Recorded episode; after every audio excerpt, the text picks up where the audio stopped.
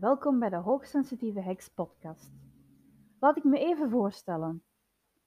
Mijn naam is Girka en zoals de titel al doet vermoeden ben ik hoogsensitief en ben ik met hekserij bezig. Wat is hoogsensitief zijn? Sommige mensen denken dat het puur emotioneel is, dat je gevoeliger bent. Dit is niet waar.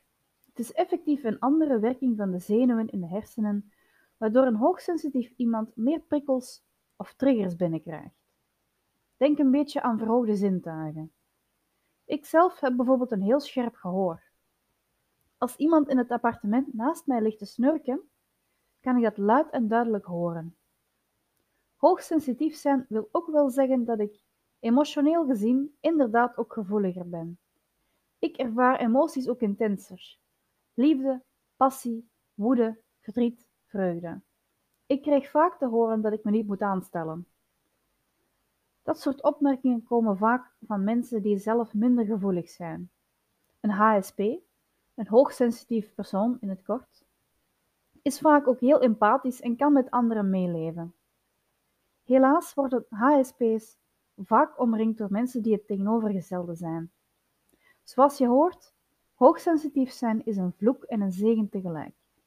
Ervaar mee met mij terwijl ik leer ermee om te gaan. Wie weet leer je nog bij. Het hekserijgedeelte vraagt ook om een beetje uitleg.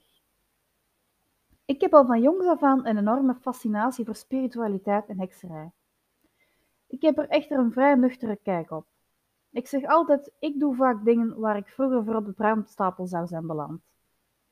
Zaken die vroeger als hekserij werden beschouwd, vallen nu onder, al dan niet alternatieve geneeskunde. Ik geloof dus in dingen die wetenschappelijk bewezen zijn, zoals psychologie, in de zin van tarot en orakelkaarten, droominterpretatie en andere vormen van divinatie, die uiteindelijk met je intuïtie en onderbewustzijn te maken hebben. En ook kruiden interesseren me enorm. De kennis die ik bezit en blijf bijleren, wil ik graag met mijn luisteraars delen. Geniet van mijn podcast.